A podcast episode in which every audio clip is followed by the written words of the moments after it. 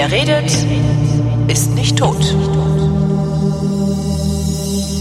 Willkommen zum Geschichtsunterricht der Koproduktion von Vrindt und DLF Nova, wie immer, mit Matthias von Hellfeld. Hallo Matthias.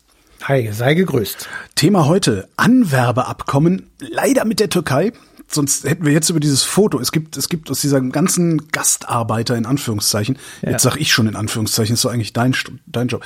Aus dieser, diesem ganzen Gastarbeiterkontext gibt es ein Foto, was mich unfassbar amüsiert und das ist der, ich glaube, es ist der ein Millionste, der hier angekommen ist, genau. ein Portugiese, dem sie ein Moped geschenkt haben, äh, umringt von anderen Menschen, umringt von Presse, steht er da, hat dieses Moped in der Hand und sieht so aus, als würde er eigentlich am liebsten sofort was, wieder was nach Hause. Genau. Wo bin genau. ich hier? Genau. Was soll ich hier? Ein super ja, Foto. Ja. Der arme Kerl. Aber äh, ähm, man muss, man muss sagen, also als das geschossen wurde, ähm, wird es ungefähr Anfang der 60er gewesen sein, ja. so genau weiß ich das gar nicht. Aber er ist tatsächlich einer ähm, aus den vier Ländern, äh, dann auch fünf mit, mit der Türkei, die tatsächlich sehr viele Menschen nach Deutschland damals geschickt haben. Das waren Italien, Griechenland, Spanien und eben Portugal und eben auch die Türkei. Und man fragt sich ja wirklich so im Nachhinein, so heute, 60 Jahre später, warum ist das eigentlich so gewesen? Warum haben wir eigentlich so viele Leute, ich sag mal, gebraucht, ähm, die hier gearbeitet haben und die bei uns sozusagen gar nicht integriert werden sollten, sondern die einfach nur arbeiten sollten? Und da ist natürlich klar, ich habe das ähm, so in dem Maße auch gar nicht gewusst, was da alles äh, zusammenkam. Mhm. Äh, wir hatten das Wirtschaftswunder und wir hatten eine unglaublich schnell steigende Produktivität in den 50er Jahren und in den 60er Jahren innerhalb der Industrie. Konnten die noch Gleich nicht durch Automatisierung irgendwie abfedern, wie wir es heute machen. Ja, und jetzt, da gibt es einen großen Disput drüber, weil nämlich genau das Stichwort Automatisierung gefallen ist, auch schon damals oder jetzt in der wissenschaftlichen Diskussion. Aha. Und die einen sagen, wir brauchten diese Menschen, um einfach den wirtschaftlichen Aufschwung nach dem Zweiten Weltkrieg überhaupt in die Gänge zu kriegen.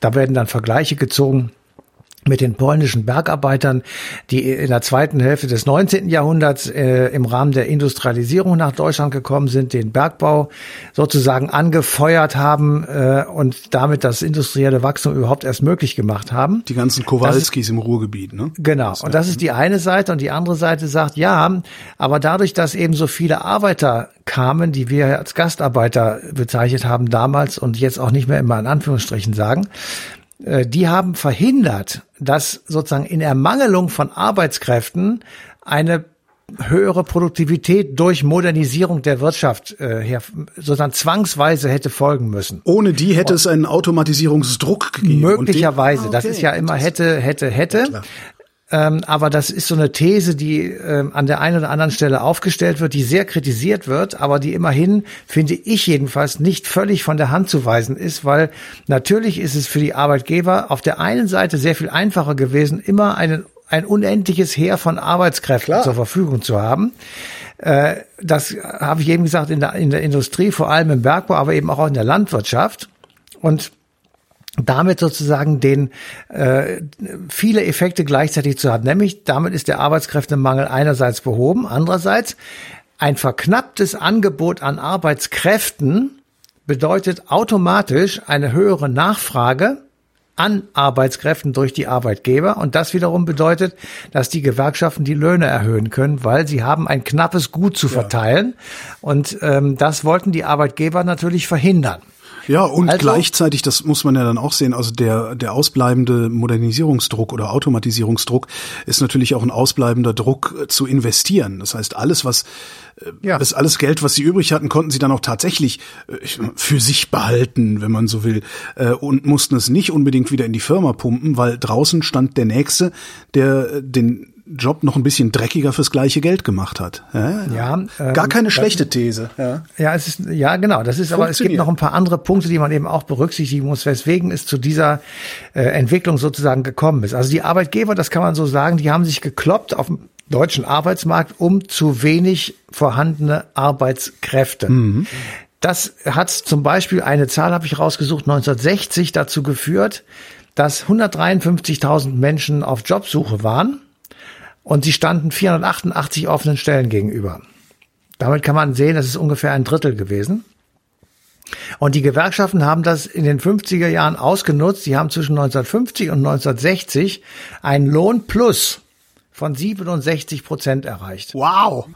Gleichzeitig Gleichzeitig wurde schrittweise die 40-Stunden-Woche eingeführt. Das ist natürlich heute, denkt man sich um Himmels Willen 40 Stunden. Ja, 48 Wer arbeitet das damals, schon? ne? Ja. äh, nach dem Krieg ging es bei 48 Stunden, schrittweise die 40-Stunden-Woche. Also eine geringere Wochenarbeitszeit erfordert natürlich mehr Arbeitende, wenn du die gleiche Leistung hinterher Oder eine höhere Produktivität durch teilweise Automatisierung, ja. Okay, das wurde ja nicht gemacht, haben wir Ja, gerade ja, festgestellt. Es gibt aber noch etwas, nämlich 1955 wurde zur allgemeinen Freude die Bundeswehr äh, wieder gegründet oder neu gegründet. Und diese Bundeswehr zog natürlich Hunderttausende von jungen Männern aus dem Arbeitsmarkt ab, entweder ganz oder wenigstens zeitweise, wenn die einfach nur ihren Wehrdienst gemacht haben. Und der war lang damals, ne? Das war jetzt nicht zu meiner Zeit, war es, ja, zu meiner Zeit war es ein Jahr, ja. Genau. So, und das dritte oder vierte, fünfte, weiß ich jetzt gar nicht, ist 1961 wird die Mauer gebaut. Und na, am Tag nach dem Mauerbau verebbt der Strom der ostdeutschen Arbeiter, die in Westdeutschland gearbeitet haben und sogenannte Grenzgänger waren. Das heißt, für die westdeutschen Betriebe war das eine wunderbare Angelegenheit. Sie konnten, äh, so sie irgendwie in Zonenrandgebieten wohnten und ihre Firmen hatten, äh, auf diese Leute rekurrieren, die eben ähm, sehr gerne dort gearbeitet haben im Westen, weil sie mit dem vielen Geld, das sie im Westen verdienen, im Osten mit viel geringeren Preisen natürlich gelebt haben wie König in Frankreich. Ja. So. Ähm, in diesem Moment also ist klar, es, wir brauchen Arbeitskräfte. Der damalige Wirtschaftsminister Blank, der sagte, ähm, wir werden weiter, nee, nicht, das war nicht Herr Blank, das war Herr Erhard, so, ähm, wir werden äh, weiter äh, Leute brauchen. Wir möchten aber nicht, dass durch diese Leute, die hierher kommen, unsere gesellschaftliche Struktur verändert wird. So. Deswegen, ja, deswegen, äh, Genau derselbe Scheiß, den, den du von rechts heute immer noch hörst, ja. Und deswegen äh, wurde dieses äh, Abkommen, das auch mit anderen Ländern äh, in ähnlicher Weise geschlossen wurde, wurden drei Dinge festgeschrieben. Erstens, nach zwei Jahren muss derjenige, der hierher kommt, wieder zurück. Da gibt es keine Ausnahme. Nach zwei Jahren wieder zurück. Es durften als zweite Festlegung keine Angehörigen nachziehen. Also die waren von ihren Frauen, ihren Kindern, ihrer Familie getrennt für zwei Jahre abzüglich der Urlaubstage, wo sie dann nach Hause fahren konnten. Und ja, klar, drittens denn, um, den Druck, um den Druck hochzuhalten, ne? Zwei kleine Italiener, die träumten von Napoli. Ja, ja. genau, und, und drittens schließlich, es gab keinerlei Integrationsbemühungen. Das war also, es, es wurde weder ein Sprachkurs angeboten, noch hat man sich darum gekümmert, dass diese Menschen, äh, ich sag mal, einigermaßen adäquat in Deutschland wohnen und leben konnten und nicht nur arbeiten mussten. So, das ist sozusagen, bevor wir jetzt über die Konsequenzen reden, die deutsche Seite, die, das waren die Deutschen, ich sage es jetzt einfach mal Interessen. Das ist ja Mit auch Rücksicht? Ganz, ist ja auch ganz interessant. Es geht ja, ich finde ganz interessant, dass nicht nur die Interessen, sondern auch was da grundsätzlich, was was da für ein Menschenbild dahinter steht, sich sowas Ja. auszudenken. Ne? Das ist halt reines Menschenmaterial, ne? Humane, also Menschen, ja, Human Resources. Ne? Wir wollen nicht vergessen, dass die Nazi-Zeit zu der Zeit 15 Jahre vorbei ist. Ähm, Und ja, postnationalsozialistische Gesellschaft. Äh, äh, Eben, und natürlich sind noch sehr viele Menschen, die davon geprägt und sozialisiert waren. Insofern trifft das auf eine, ich sag mal, äh, für die Politiker, die diese Arbeitskräfteanwerbung machen, eine, auf eine relativ schwierige gesellschaftliche Gemengelage, auf die sie meinten, Rücksicht nehmen zu müssen. Sagen wir es mal vorsichtig so. und die, also diese diese Gemengelage, die haben wir heute auch noch in weiten Teilen. Natürlich, da wollte ich ja am Schluss drauf kommen. Ach, verdammte Du hast mir das jetzt gespoilert. Ich schneid das raus. Nein, lass es drin. Also, ähm, was aber auch wichtig ist, nämlich zu fragen, was haben eigentlich die abgebenden Länder für Interessen? Ja, also in diesem Falle die Türkei. So, und die Türkei war das genaue Gegenteil von dem, was in der Bundesrepublik stattgefunden hat. A, sie hatten eine sehr hohe Arbeitslosigkeit. Sie hatten sehr geburtenstarke Jahrgänge. Und sie hatten ein, eine Wirtschafts-, äh, ein Wirtschaftswachstum, das dem deutlich hinterherhinkte. Also nicht besonders großes Wirtschaftswachstum. Also hat die Regierung in Ankara sich überlegt, es ist gar nicht so schlecht, wenn wir so ein bisschen Druck aus dem Kessel nehmen können, dadurch, dass wir, ich sag mal, eine bestimmte Zahl von Arbeitskräften im Jahr nach Deutschland schicken können. Dann sind die hier vom Arbeitsmarkt weg. Sie verdienen in Deutschland gutes Geld. Sie werden das Geld nach, äh, nach Hause schicken, also Ja, um ihre ist- Familien zu ernähren. das ist Export, dadurch, ne? dadurch kriegen wir Devisen rein und können mit diesen Devisen auf dem Weltmarkt Dinge kaufen, die wir uns ansonsten nicht so, nicht so richtig leicht äh, leisten könnten. Das ist die eine Seite. Die zweite Seite ist, es gab große weltpolitische Interessen, die Türkei zu stabilisieren, weil die nämlich seit 1952 Mitglied der NATO war oder ist und Grenzgebiet hat, äh, ich sag mal, zum, zum, zum ideologischen Gegner, also zu Bulgarien zum Beispiel. Und damit war klar, eine destabilisierte Türkei, und das gibt bis zum heutigen Tage so, ist ein hohes außenpolitisches Gut und ein Weg, um die Türkei zu stabilisieren, war, die wirtschaftlichen Probleme auf diesem Wege mit zu lösen. Das war nicht ausschließlich der Weg, aber einer der Möglichkeiten. Das heißt, auch das wird heftig diskutiert im Zusammenhang mit äh, den türkischen Gastarbeitern. War das Reinholen von Gastarbeitern aus der Türkei ein, ich sag mal, außenpolitisch motiviertes äh, Handeln oder eher wirtschafts- und arbeitsmarktpolitisches motiviertes Handeln? Ich bin da natürlich kein Fachmann zu. Ich sage nur, diese beiden Denkrichtungen gibt es.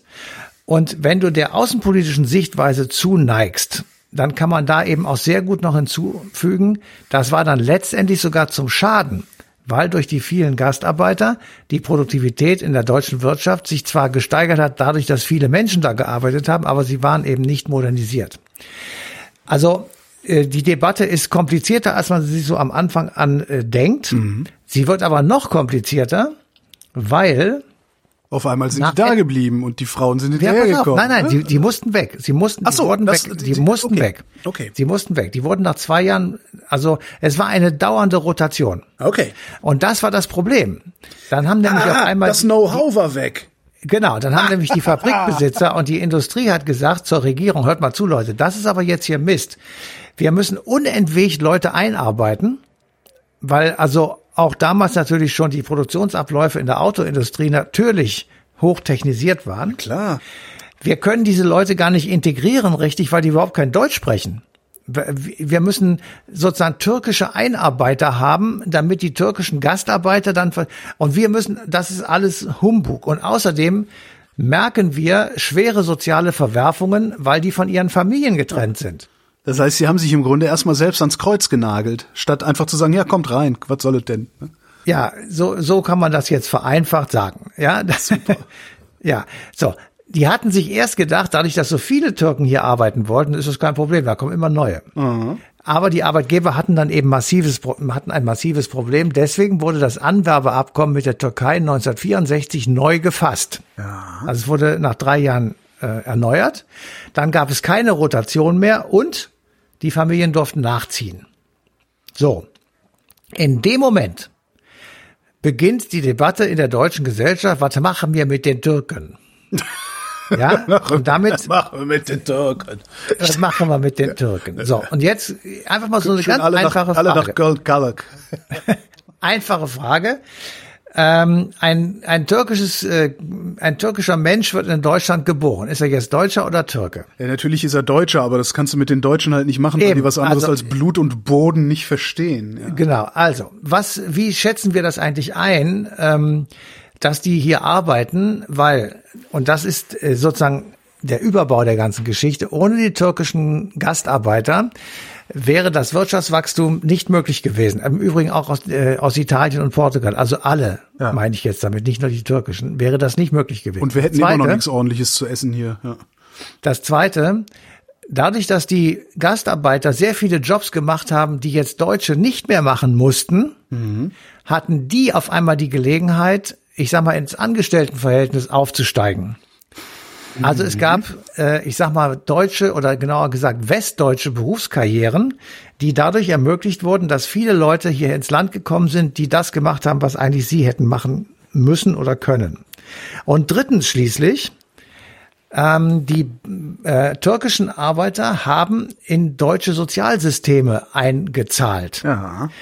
und haben dafür mit ihren Beiträgen dafür gesorgt, dass A, das Beitragsniveau eine lange Zeit sehr stabil gewesen ist und B, zum Beispiel die Rente, die Rentenversicherung, ähm, eine ganz, ganz lange Zeit, über, ich glaube, 20 Jahre, im Prinzip unverändert so funktioniert hat, wie sie mhm. funktioniert hat, weil eben eine unglaublich große Menge von Menschen in dieses System eingezahlt hat, weil wir ja am Anfang gesagt haben, wir haben nicht so unsere Produktivität gesteigert, mhm. wie man sie hätte steigern müssen durch Maschinenbau etc., wenn wir keine Arbeitnehmer in dem großen, in der großen Zahl gehabt hätten. So. Das ist ja eigentlich auch ganz lustig. Heute diskutieren wir das wieder. Heute haben wir wieder ein Problem mit der Rente. Ähm, wir sagen, wir brauchen wieder Einwanderung, um das in den Griff zu kriegen. Diesmal allerdings, weil wir es nicht geschafft haben, die Produktivitätserlöse hinreichend umzuverteilen. Das ist ganz lustig, ne? Ähm, also ich sag, der Geschichte fällt dir immer auf die Füße und wir hätten das alles uns, uns da. Das wird jetzt der neue Slogan dieser Sendung. Geschichte fällt dir immer auf die Füße. Stimmt. Genau, weil das du kannst es im Grunde genommen, wir machen den Fehler wahrscheinlich in 100 Jahren noch einmal, ja. weil wir einfach nicht so bis drei zählen können und nicht so richtig vom Ende her denken, mhm. wie das ja unsere scheidende Kanzlerin also des Öfteren gemacht hat. Man muss einfach gucken, was hinten bei rauskommt.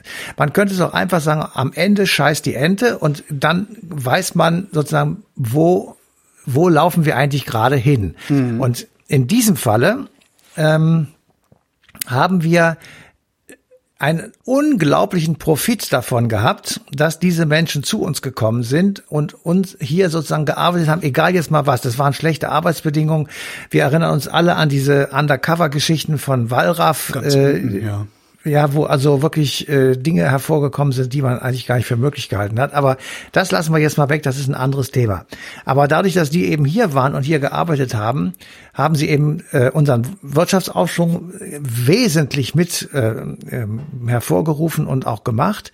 Sie haben dafür gesorgt, dass sich das äh, gesamte, die gesamte Arbeitsstruktur verändert hat, weil eben viele Leute aufsteigen konnten in das Angestelltenverhältnis und sie haben dafür gesorgt, dass die Sozialversicherungssysteme bei uns über viele, viele Jahre sehr funktioniert haben. Und das hat deshalb gut funktioniert, weil sie weniger rausgenommen haben, als sie mhm. reingetan haben.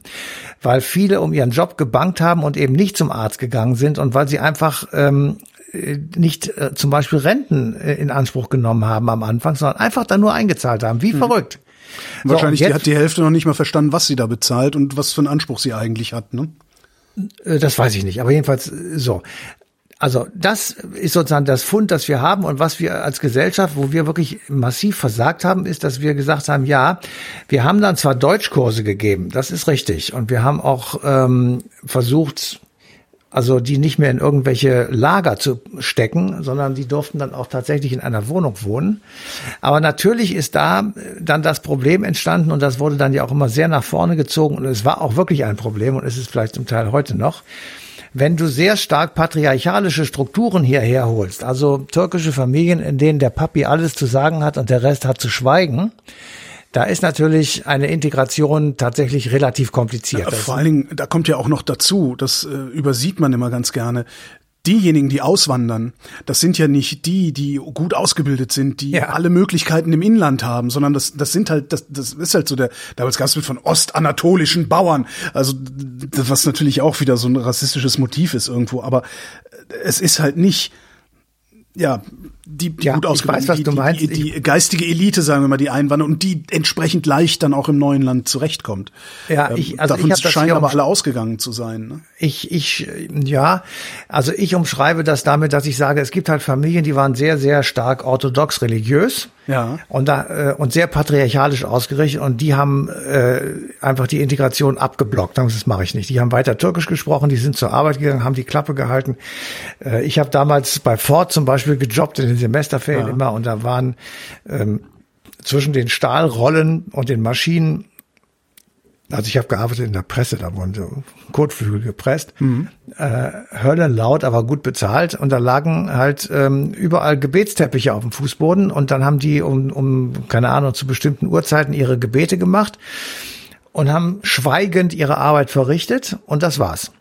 Da ist die Integration überhaupt nicht gelungen. Wo sie etwas besser gelungen ist und mit, mittlerweile so, dass man gar nicht mehr merkt, ob das jetzt ein Türke ist oder nicht, wenn eben die Kinder in deutsche Schulen gegangen sind, wenn sie eine Berufsausbildung gemacht haben, wenn sie Freundesgruppen hatten, die nicht aus der Türkei kamen, sondern aus Deutschland, weil sie einfach die Sprache konnten, Und dann kann man nur noch sagen, ja, das ist ein Mensch mit Migrationshintergrund, aber ansonsten schwätzt er Schwäbisch, Berlinert oder Kölsch. Ja. Ähm, und fühlt sich auch ehrlich gesagt nicht so richtig wie ein Türke, sondern eher vielleicht wie, wie ein Deutscher oder ein Schwabe oder was auch immer. Und äh, insofern kann man das nicht so pauschal sagen. Aber im Grunde genommen äh, sind damals wie heute diese Integrationsbemühungen und überhaupt das Leben der ähm, ausländischen Arbeitnehmer auf die gleichen Ressentiments gestoßen wie heute. Mhm. Dazu habe ich mich bemüht bei Statista. Ähm, ich habe da drei Zahlen gefunden, die ich jetzt hier kurz zum Vortrag gelangen lasse, weil ich die wirklich ätzend finde und sehr bezeichnend. 28 Prozent der Befragten sagen, Ausländer nutzen den Sozialstaat aus.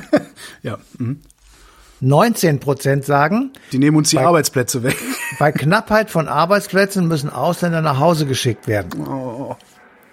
Und 25,6 Prozent sagen, die Bundesrepublik ist durch zu viele Ausländer überfremdet. Unfassbar. So, und dann weißt du auch, woher die AfD kommt. Matthias von Hellfeld, vielen Dank. Sehr gerne. Und euch vielen Dank für die Aufmerksamkeit und der Hinweis auf den 25. Oktober 2021. Da läuft nämlich die passende Ausgabe von Eine Stunde History auf DLF Nova.